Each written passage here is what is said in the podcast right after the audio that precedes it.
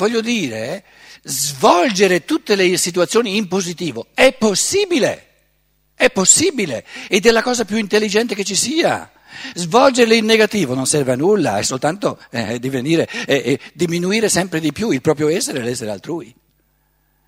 Quindi l'arte del divenire, l'arte dell'evoluzione è di costruire sempre sul positivo e di rendere l'evoluzione sempre più positiva. E la positività del pensare è nel capire sempre più cose, nell'integrare in ciò che noi comprendiamo sempre più elementi per allargare lo sguardo e, in ultima analisi, avere uno sguardo d'insieme.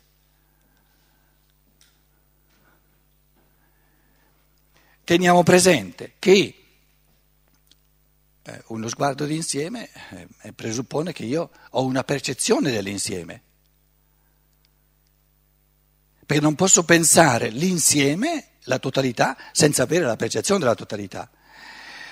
Ora, la, la, l'ora che scocca ai tempi nostri è che noi viviamo, siamo la prima generazione in assoluto nei, nei, tanti millenni dell'evoluzione che ha la percezione del tutto attraverso i mezzi di comunicazione.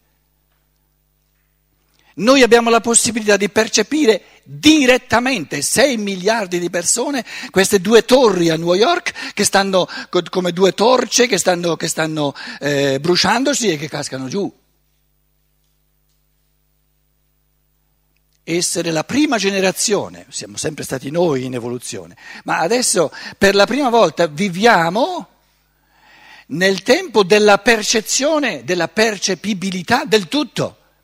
Quindi per la prima volta è, all'essere umano, è data all'essere umano la pensabilità del tutto nel suo insieme. Naturalmente è molto più facile darci la percezione, bastano eh, la tecnica, basta la tecnica, i mezzi di comunicazione, eh, le immagini che si spostano, eccetera, eccetera, eccetera. Il pensare da aggiungere, che interpreta, che coglie, che capisce, che, che, che, che mm, scevera il senso evolutivo di questo insieme che abbiamo nella percezione, questo pensare è lasciato a ogni individuo, però lo può fare perché il pensare può sempre affrontare ogni tipo di percezione che c'è. E se abbiamo per la prima volta la percezione dell'insieme, che è una cosa madornale, assolutamente, ma proprio incredibile, per la prima volta abbiamo la possibilità di pensare pensieri che abbracciano il tutto e che tengono conto del tutto.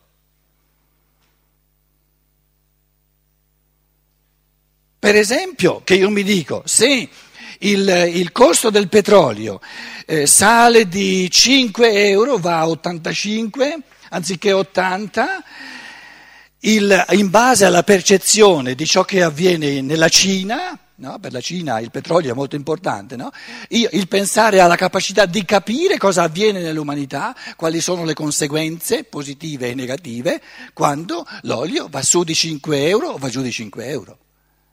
Perché se io non lo metto questo prezzo che va su o va, giù, non lo metto nel contesto del tutto, resto con un, con un pensare antiquato, con un pensare che non è, eh, come dire, non è moderno abbastanza da pensare in chiave di globalizzazione. Perché lo spostamento del petrolio ha subito eh, eh, ripercussioni su tutto l'organismo della Terra dell'umanità. È chiaro.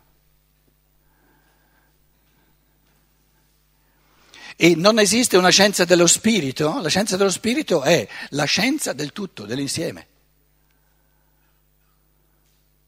Non esiste una scienza dello spirito, uno scienziato spirituale che non si pone la domanda cosa comporta un aumento di 5 euro per barile del, del, del petrolio nel prezzo del pane che io mangio a colazione.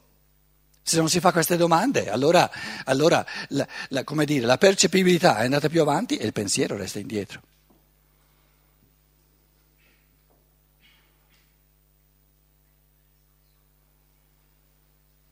Il pensare è chiamato a diventare cosmopolita, perché la percezione è diventata per natura cosmopolita. Perciò vi dicevo, questi, questo, questo, disegnino dell'Italia, no? dove là, insomma, uno stivale, eh, più o meno così, no? finisce qui e di là cosa c'è? Nulla. Il mondo finisce là. Ma è una cosa così assurda.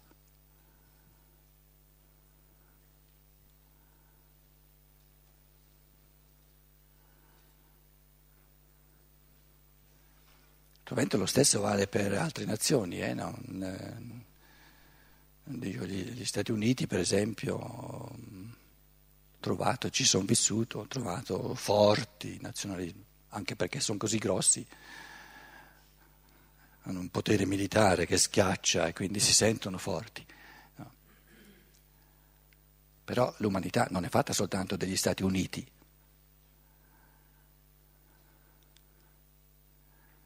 Adesso il Barack Obama ha ricevuto il premio Nobel della pace.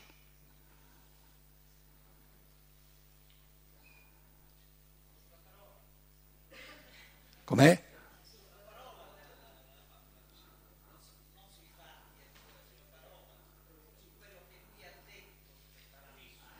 Beh, diciamo che insomma rispetto a un Bush ha fatto accenni di, di dialogo con l'Iran. Ha, ha detto no, queste, questi scudi pianificati nella, nella Cecoslovacchia, nella Repubblica Ceca e nella Polonia no, aspettiamo.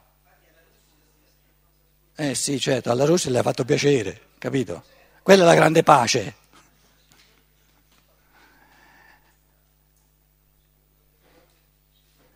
Il grande Pacifico che ha detto, siccome lui è potente, ha detto aspettiamo un pochino a dare le botte alla Russia e a dare le botte all'Iran. E allora è il, corifeo della pace.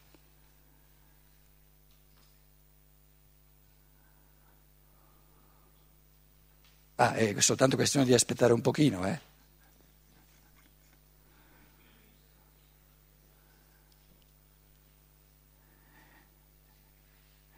L'inquinamento, lui dice a Ford, dice a Chrysler, dice a queste compagnie americane di, di, di, delle, delle, automobili, dovete fare auto tre volte più piccole, no? eccetera, eccetera. Quelli gli dicono no, non si può.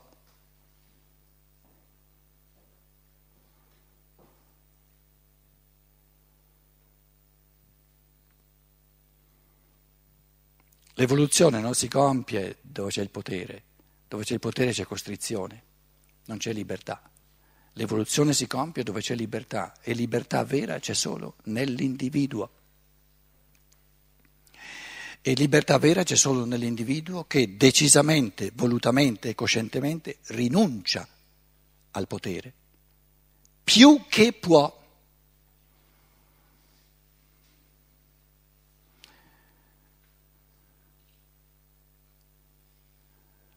Quando è che un eh, rapporto termina? Quando uno dei due o tutte e due percepiscono l'altro come esercitante un potere. Non mi, lasci, non mi sento più libero con te, non mi lasci più libero. Tutti i motivi che voi potete trovare li pensate, tutte le percezioni, tutta la fenomenologia, la pensate eh, puramente, schiettamente, se la riducete proprio al fatto del potere. Non mi sento più abbastanza libero, quindi devo andare, perché cerco la libertà. Finché io mi sento libero, schiettamente libero con l'altro, ci resto volentieri. Anche perché so che viviamo in un mondo pieno di costrizioni dove non sarà facile trovare una persona vivendo con la quale io dico con questa persona mi sento veramente libero. Quindi l'unico motivo veramente per andare si riduce al fatto che l'esperienza della libertà con questa persona mi è diventata sempre più esigua, per cui adesso cerco spazi di libertà. Quando due persone si separano è sempre perché cercano, o tutte e due, o almeno uno dei due, spazi di libertà che prima non c'erano. Perché se hanno spazi di libertà abbastanza, e, e da menti bacate voler andare via l'uno dall'altro. perché c'è da pensare che se, se qui ho abbastanza libertà, dovunque vada sarà probabilmente di meno, non di più. Quindi vanno, vanno eh, percepiti e pensati i meccanismi attraverso i quali anche nei rapporti, soprattutto nei rapporti, sorgono fenomeni, sorgono meccanismi di non libertà. Quelli vanno esaminati, perché esaminandoli e conoscendoli, affrontandoli in chiave di pensiero, si possono evitare sempre di più e si possono incrementare i modi di rapportarsi l'uno all'altro che danno a ognuno il senso di sempre maggiore libertà, il sentimento di sempre maggiore libertà, perché la libertà in fondo è un sentimento. Eh. Io o mi sento libero o non mi sento libero. È, è, inutile fare una disquisizione metafisica, sono o non sono libero? To be or not to be, that is the question. La libertà è un sentimento, via. O mi sento libero o non mi sento libero.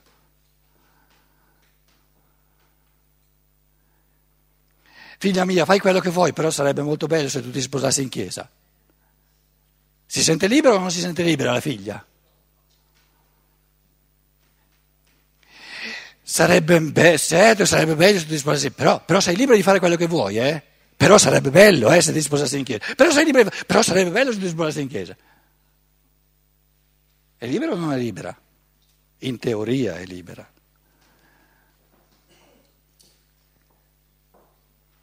Fai quello che vuoi e quello che piacerebbe a me non ti interessa, non ti riguarda, allora sì che è libera.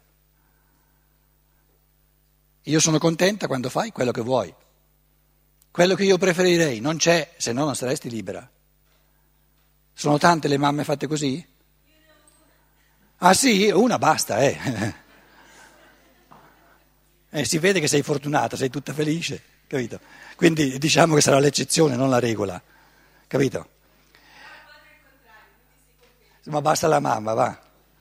In queste cose ha più potere la mamma che non il padre, perché il padre si può mandare più facilmente a ramengo in queste cose, ma la mamma è difficile.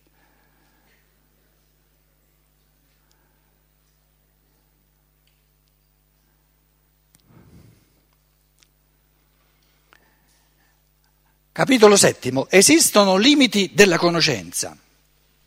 Naturalmente noi diciamo no, non esistono, basta, andiamo al capitolo ottavo, no? È chiaro che non esistono. Abbiamo stabilito che gli elementi per la comprensione della realtà vanno tolti da due sfere, desunti da due sfere, quella del percepire e quella del pensare. La nostra organizzazione richiede, come abbiamo visto, che la piena, intera realtà, ivi incluso il nostro proprio soggetto, ci appaia dapprima come dualità la conoscenza supera tale dualità, in quanto dai due elementi della realtà, percezione e concetto elaborato dal pensare, mette insieme la cosa intera.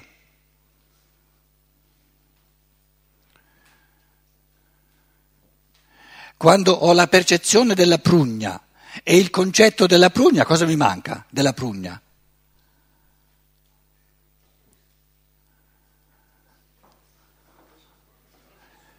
Oh, questo qui si è svegliato adesso, eh?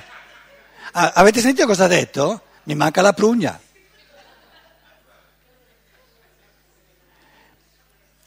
Posso avere io la percezione della prugna senza la prugna?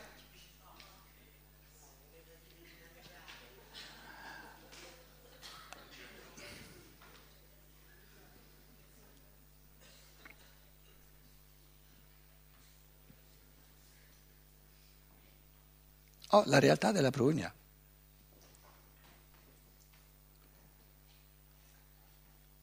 Riassumiamo di nuovo. Perché mi si presenta da un lato come percezione, per il bambino piccolo non sa che è la prugna, percepisce quella cosa lì, una, c'è un, alcune prugne sul tavolo, via, no?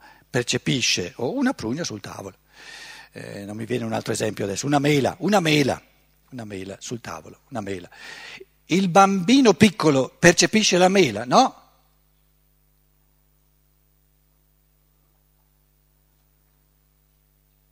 Ci siamo detti, se, se, vogliamo essere veramente scientifici, dobbiamo dire il bambino non ha ancora la percezione. La mela nella sua realtà astrale opera nel corpo astrale del bambino, ma il corpo di pensiero, l'io, è soltanto in germe, è soltanto potenziale. Quindi c'è un influsso della mela sul bambino, ma non c'è ancora la percezione. La percezione c'è quando il bambino chiede cos'è.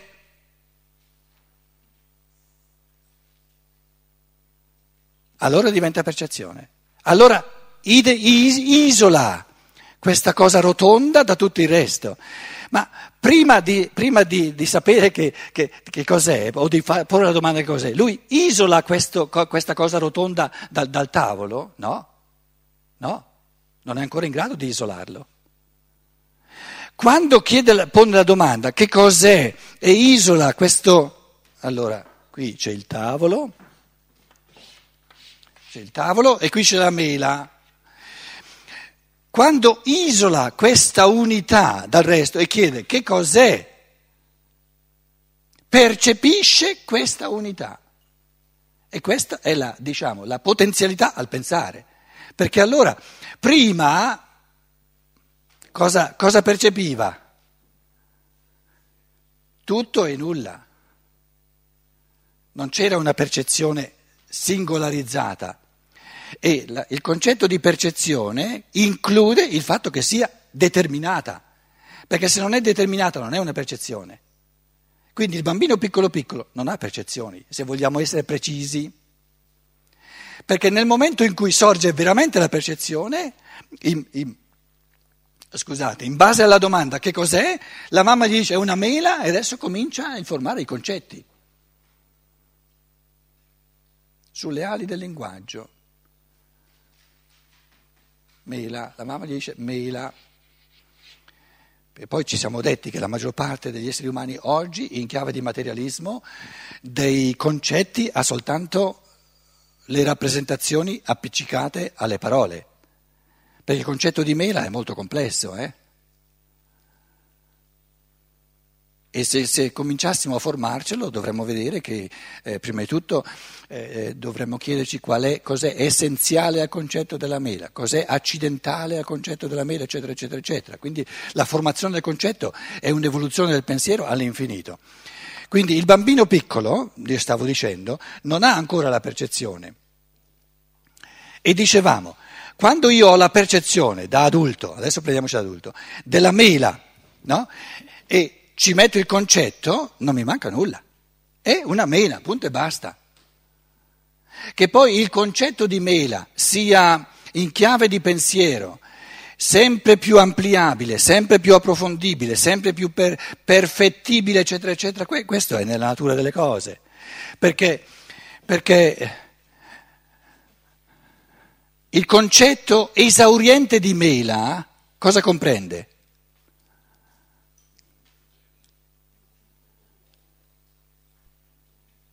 Tutto il suo contesto, che è il mondo intero.